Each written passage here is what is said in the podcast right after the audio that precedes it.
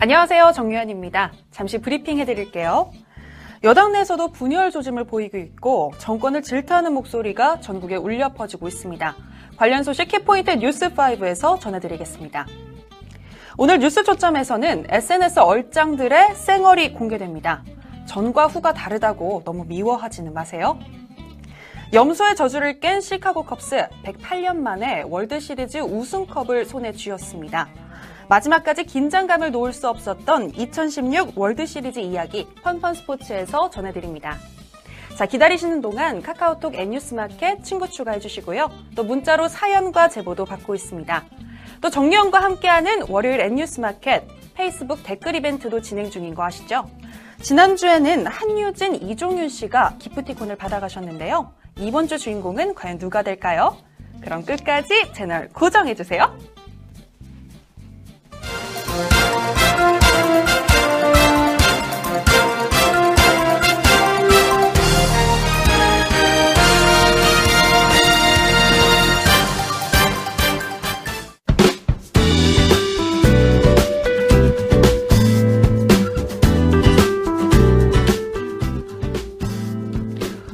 겨울이 시작된다는 입동이었죠.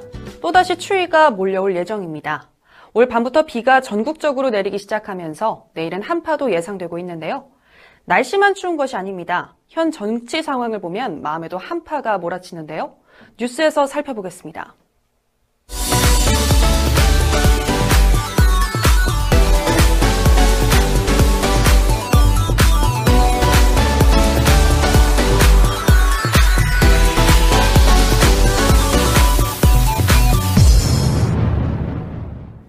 새누리당이 내분 조짐을 보이고 있습니다.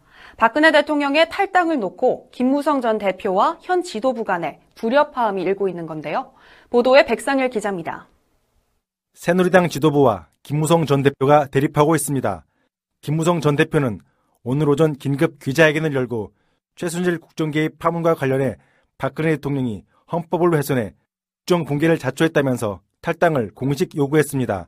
김무성 전 대표는 기자회견에서 헌법의 최종 수호자인 대통령이 헌법을 훼손하며 국정을 운영했다면서 국민이 위임한 대통령이라는 공적 권력이 최순실 일가가 국정을 농단하고 부당한 사익을 추구하는 데 사용됐다고 강하게 비판했습니다. 또 대통령은 당의 제1호 당원으로서 선당 후사의 정신으로 당을 살려야 한다는 책임의식을 갖고 당적을 버려야 한다면서 탈당을 촉구했습니다. 김무성 전 대표의 요청에 대해 새누리당 지도부는 반발했습니다. 김성원 대변인은 여의도 당사에서 열린 비공개 최고위원회의 후 브리핑을 통해 이정현 대표를 비롯한 조원진, 이장우, 김광림, 최연혜, 유창수, 방귀 최고위원은 김무성 전 대표의 대통령 탈당 요구에 대해서 분명히 반대 입장을 밝힌다고 결의했다고 밝혔습니다. 이정현 대표 또한 대통령이 판단할 문제이긴 하지만 저는 반대한다고 반대 입장을 피력했습니다. 현직 프로야구 선수들이 연루된 승부 조작 사건을 구단에서 은폐해 돈을 챙긴 사실이 경찰 조사로 드러났습니다. 김한나 기자가 보도합니다. 경기 북부지방경찰청 사이버 수사대는 오늘 프로야구단 NC 다이노스 구단 단장과 운영본부장 2명을 사기 혐의로 불구속 입건했습니다. 또 기아 타이거즈 유창식과 롯데 자이언츠 이성민 등 전현직 선수 7명과 불법 도박자 10명 등 총 17명을 국민체육진흥법 위반 혐의로 입건했으며 같은 혐의로 승부조작 브로커 32살 김모 씨를 구속하고 또 다른 브로커 1명을 불구속 입건했습니다. 현직 야구 선수의 친형인 브로커 김 씨는 유창식에게 두 차례에 걸쳐 300만 원을 주고 승부 조작을 제의했으며 유 씨는 2014년 4월 열린 두 차례 경기에서 1회 초에 볼넷을 주는 수법으로 승부를 조작한 혐의를 받고 있습니다. 또 다른 브로커에게 제의를 받은 이성민은 지난 2014년 7월 4일 LG 트윈스와의 경기에서 1회 초 볼넷을 주는 대가로 300만 원을 받은 혐의를 받고 있습니다. 당시 소속이던 NC구단은 승부 조작 혐의가 구단 차원에서 밝혀졌지만 이미지가 나빠질 것을 우려해 KBO에 보고하지 않은 것으로 드러났습니다. 승부 조작 사실이 은폐된 이성민은 신생 구단인 KT 위즈에서 특별 지명을 받았고 이 트레이드를 통해 NC 구단은 10억 원을 챙겼습니다. 이번 사건에 연루됐던 NC 이재학 선수의 승부 조작 혐의는 밝혀지지 않았고 지난 2011년 불법 스포츠 도박 혐의는 공소시효가 지나 처벌을 면하게 됐습니다. 이외에도 프로야구 선수인 김모 씨는 사회복무요원으로 근무하면서 불법 스포츠 도박으로 돈을 벌어보고자 자신이 속했던 팀의 선수들에게 승부 조작을 제의했다가 거절당해 미수에 그친 혐의를 받고 있습니다. 서울대 교수들도 뿔이 났습니다. 시국 선언을 발표한 건데요. 박근혜 대통령이 국정 전반에서 즉시 손을 뗄 것을 요구하는 내용입니다. 보도에 백상일 기자입니다. 헌정 유린 사태를 염려하는 서울대 교수 모임은 오늘 오전 서울대학교 아시아연구소 3위코에서 시국 선언문을 발표했습니다. 교수 모임은 박 대통령은 국정 최고 책임자로서 헌정 질서를 수호할 자격을 상실했으며 심각한 국기문란과 국정농단에 으뜸가는 피의자인 만큼 지금 당장 국정에서 완전히 손을 떼야 한다며 대통령이 진정으로 사죄하는 것이라면 헌정 유린 사태를 특정 개인들의 책임으로 돌려서는 안 된다고 주장했습니다.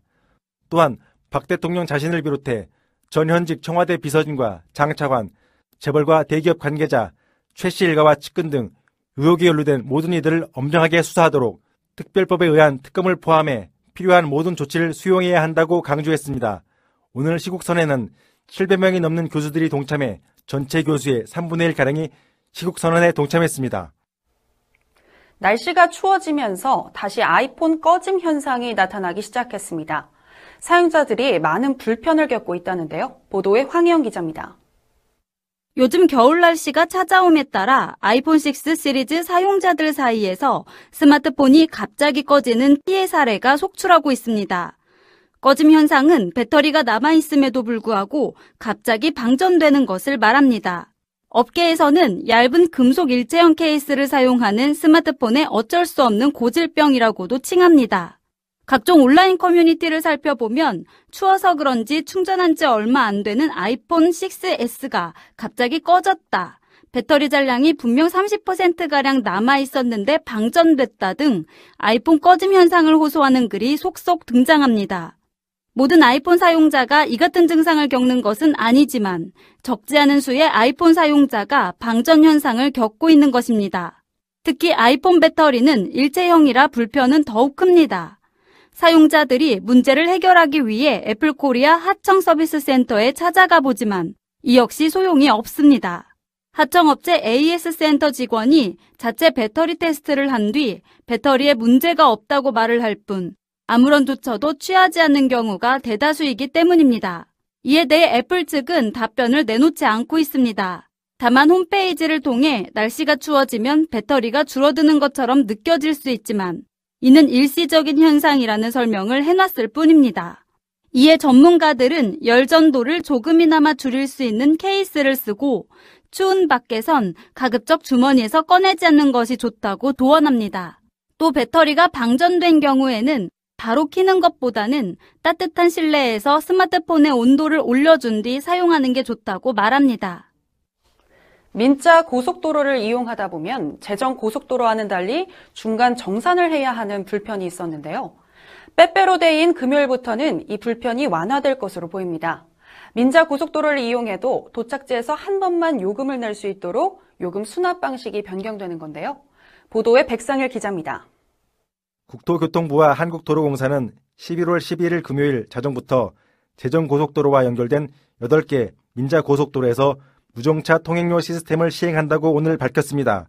무정차 통행료 시스템은 영상 카메라를 통해 차량 이동 경로를 파악하고 최종 목적지에서 통행료를 일괄 수납하는 시스템입니다. 그동안은 재정과 민자고속도로를 연이어 이용할 때 중간 영업소에서 정차를 하고 정산을 했으나 무정차 통행료 시스템이 시행됨에 따라 중간 정차 없이 최종 출구에서 통행료를 한 번만 내면 됩니다.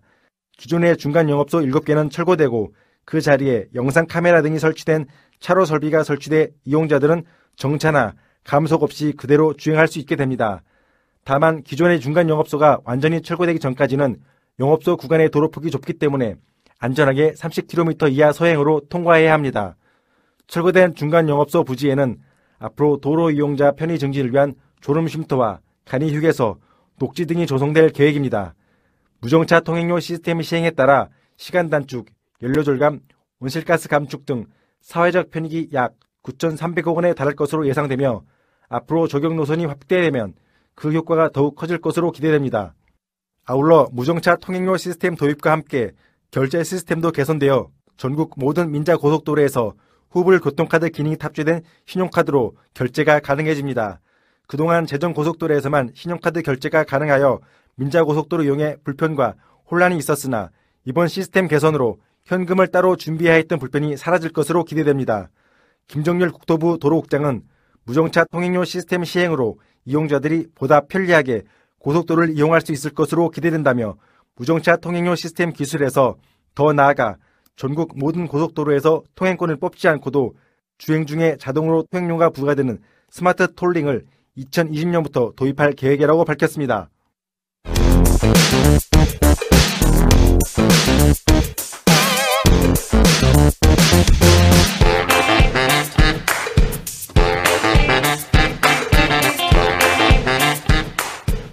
이슈를 집중 파헤치는 뉴스 초점 시간입니다.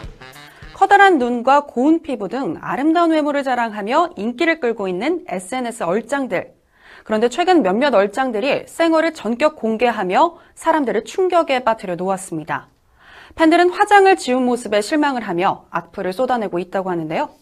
대체 어떻길래 난리인지 황희영 기자가 보도합니다. 만화 캐릭터 코스프레로 SNS에서 유명세를 탄 얼짱 여성.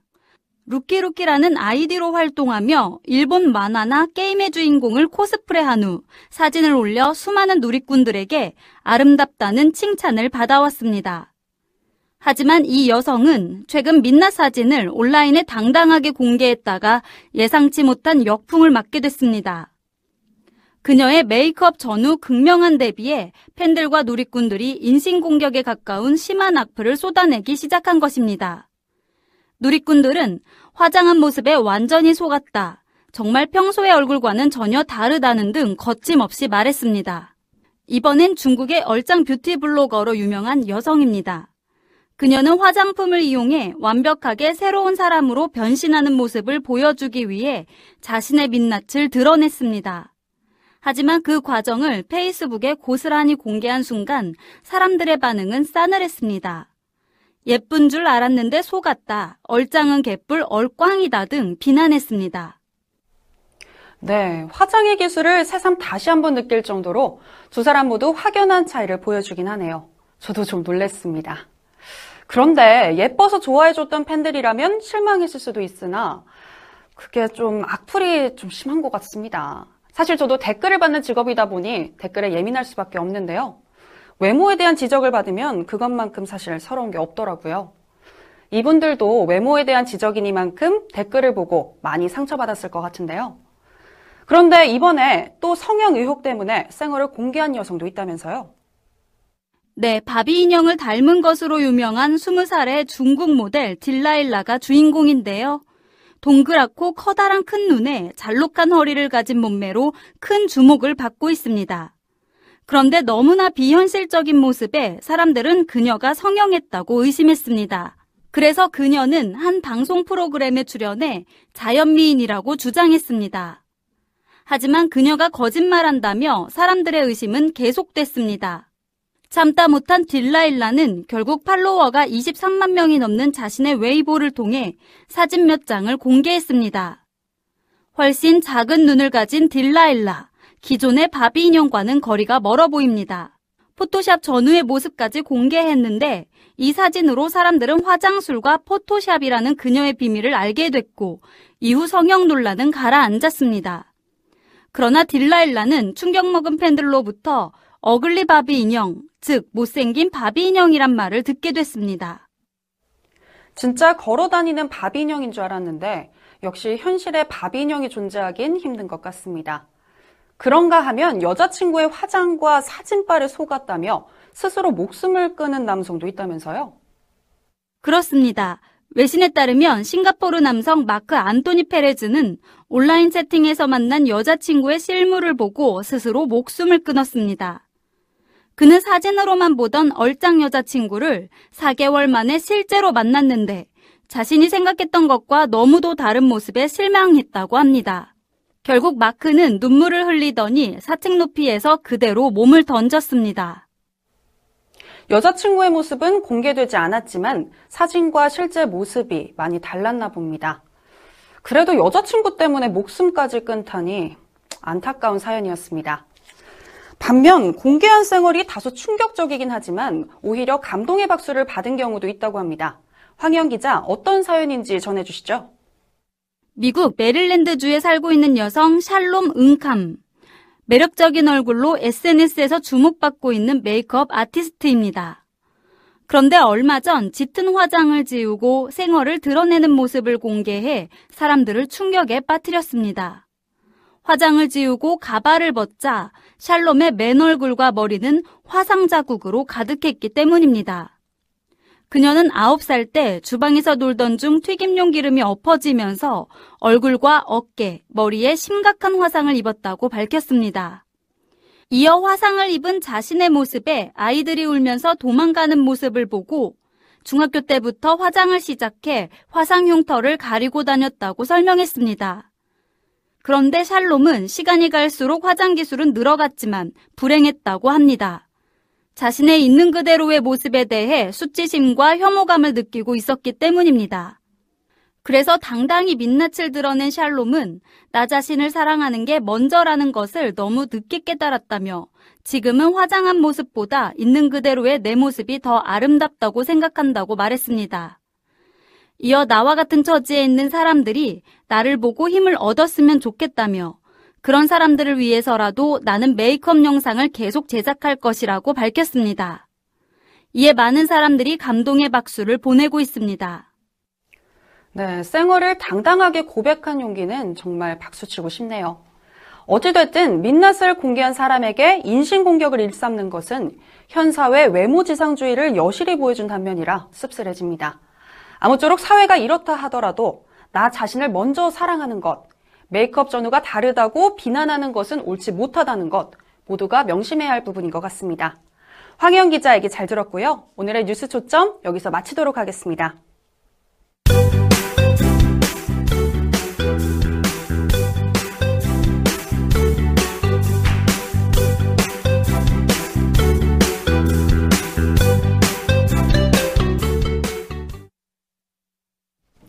N뉴스마켓 펀펀 스포츠입니다. 제 의상 보고 눈치채셨죠? 오늘은 야구 이야기인데요. 바로 메이저리그 월드시리즈 이야기입니다. 지난 3일 막을 내린 메이저리그 월드시리즈 숱한 화제를 남겼는데요. 시카고 컵스는 마침내 염소의 저주를 풀고 108년 만에 월드시리즈 정상에 올랐습니다. 7차전까지 가는 박빙 승부와 7차전 연장 승부까지 팽팽한 접전 끝에 값진 우승을 일궈냈습니다. 이번 월드 시리즈는 명승부만큼 미국뿐만 아니라 전 세계 야구 팬들의 시선을 사로잡기에 충분했는데요. 월드 시리즈가 남긴 무수한 이야기거리와 각종 기록들은 무엇인지 펀펀 스포츠에서 살펴볼게요. 스튜디오에 김한나 기자 나와 있는데요. 안녕하세요. 안녕하세요. 네, 시카고 컵스는 108년 만에 극적인 우승을 거두는 전무후무한 기록을 세웠죠. 네, 그렇습니다. 컵스의 우승 가뭄은 날짜로 환산하면 39,465일에 이르는데요. 이번 월드 시리즈는 시작 전부터 저주의 대결로 불리며 큰 관심을 불러 모았습니다. 시카고 컵스는 108년 만에, 클리블랜드는 68년 만에 월드 시리즈 정상 도전이었기에 더욱 주목을 끌었는데요. 또한 시카고 컵스는 1승 3패로 뒤진 와중에도 5차전과 6차전을 내리잡으며 시리즈를 마지막 7차전까지 몰고 가는 명승부를 펼쳤습니다. 마침내 컵스는 월드 시리즈 7차전에서 연장 승부 끝에 클리블랜드를 8대7로 누르고 108년 만에 정상 등극에 성공했습니다. 네, 시카고 컵스는 지긋지긋하게 따라다니던 염소의 저주를 이겨내고 새로운 역사를 썼습니다. 그런데 이 염소의 저주란 이름은 왜 붙게 된 건가요? 예, 바로 1945년 시카고 컵스의 월드 시리즈 4차전 경기에서 벌어진 일 때문입니다. 빌리 시아니스라는 컵스의 열혈 팬이 머피라는 이름의 애완용 염소를 구장에 데려와 입장하려 했으나 다른 팬들이 냄새가 난다고 불평해 시아니스는 머피와 함께 경기장에서 쫓겨났습니다. 화가 난 그는 컵스는 절대 월드 시리즈에서 우승하지 못할 것이다 라고 말했고 이 저주 같은 발언은 곧바로 현실이 됐습니다. 컵스는 당시 4차전에서 1대4로 졌고 5차전과 7차전까지 내주면서 결국 3승 4패로 패했습니다. 컵스는 1945년 이후 월드시리즈 무대를 밟지 못했을 뿐 아니라 1908년 이후 100년이 넘도록 월드시리즈에서 우승을 하지 못했습니다. 이것이 바로 염소의 저주입니다. 아, 그런 뜻이 숨어 있었군요. 그렇다면 이번 경기에서 대망의 MVP는 누가 선정됐나요? 네, MVP는 바로 결승타를 때려난 시카고 컵스의 외야수 벤 조브리스트에게 돌아갔습니다. 월드 시리즈 MVP가 만들어진 건 1955년으로 조브리스트는 구단 최초의 월드 시리즈 MVP에 올랐습니다. 그는 이날 경기에서 5타수 1안타 1타점을 기록했는데요. 6대6으로 맞선 10회 초 1타점 좌월 2루타로 팀 승리에 결정적인 역할을 했습니다. 또 컵스는 월드 시리즈에서 1승 3패의 열세를 딛고 우승한 역대 여섯 번째 팀으로 이름을 올렸다고 하죠. 그렇습니다. 벼랑에 몰렸다가 막판 역전승으로 3연승을 한 것은 1985년 캔자스시티 로열스 이후 처음입니다. 컵스는 7차전 MVP에 오른 벤 조브리스트를 포함해 각기 다른 8명의 선수가 각각 1타점씩을 뽑아냈는데요.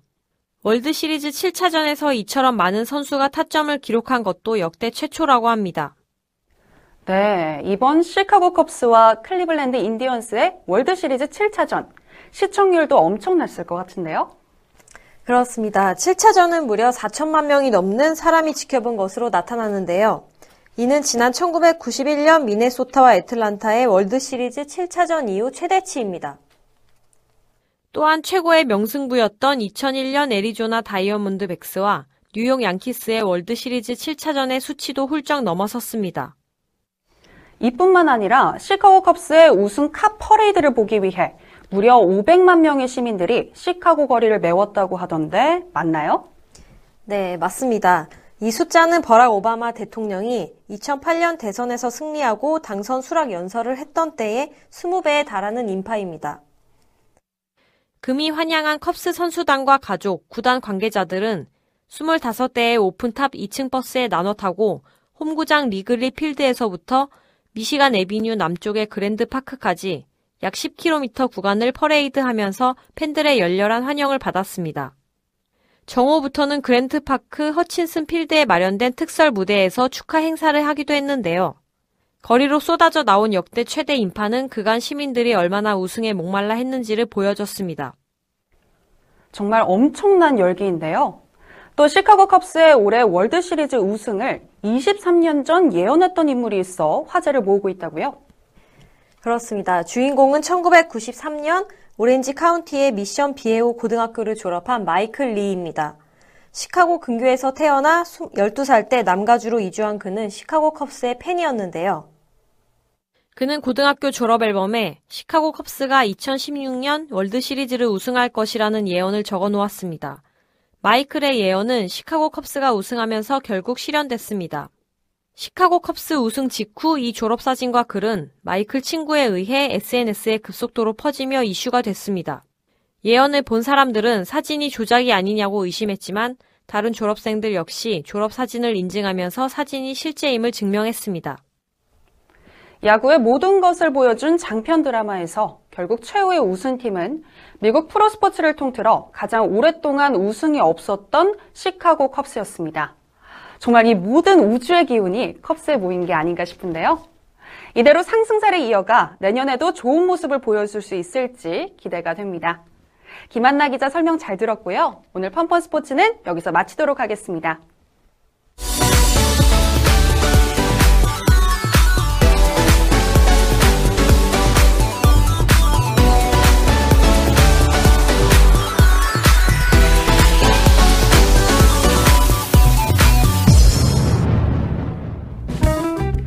지난 주말에도 작은 촛불이 모여 거대한 횃불을 만들어냈습니다. 경찰은 추산하길 4만 명이 넘는 수준이라고 했지만 이를 그대로 믿는 국민은 많지 않을 겁니다. 논란이 일자 경찰은 직접 수기로 세어보았다며 자신들이 정확하다고 주장했습니다. 과연 그럴까요? 이번 주말에 또다시 촛불이 타오른다고 하는데요. 이번에는 횃불이 아니라 활화산처럼 활활 타올라 정권의 잘못에 팩트 폭격을 가할지도 모르겠습니다. 그님은 과연 국민들의 열망에 답을 해주실까요? 아니라면 어떤 답을 내려주실 것인지 궁금합니다. 아무쪼록 이제는 정말 자신의 안녕보다는 민심을 헤아리고 국민들의 이야기에 집중해 주었으면 좋겠네요. 언제나 사람이 먼저인 방송, 변화를 두려워하지 않는 뉴스, 이상으로 N뉴스마켓 월요일 방송 마치겠습니다. 오늘 페이스북 댓글 이벤트 당첨자는 이원석 씨입니다. 축하드리고요. 지금까지 시청해주신 여러분 대단히 고맙습니다.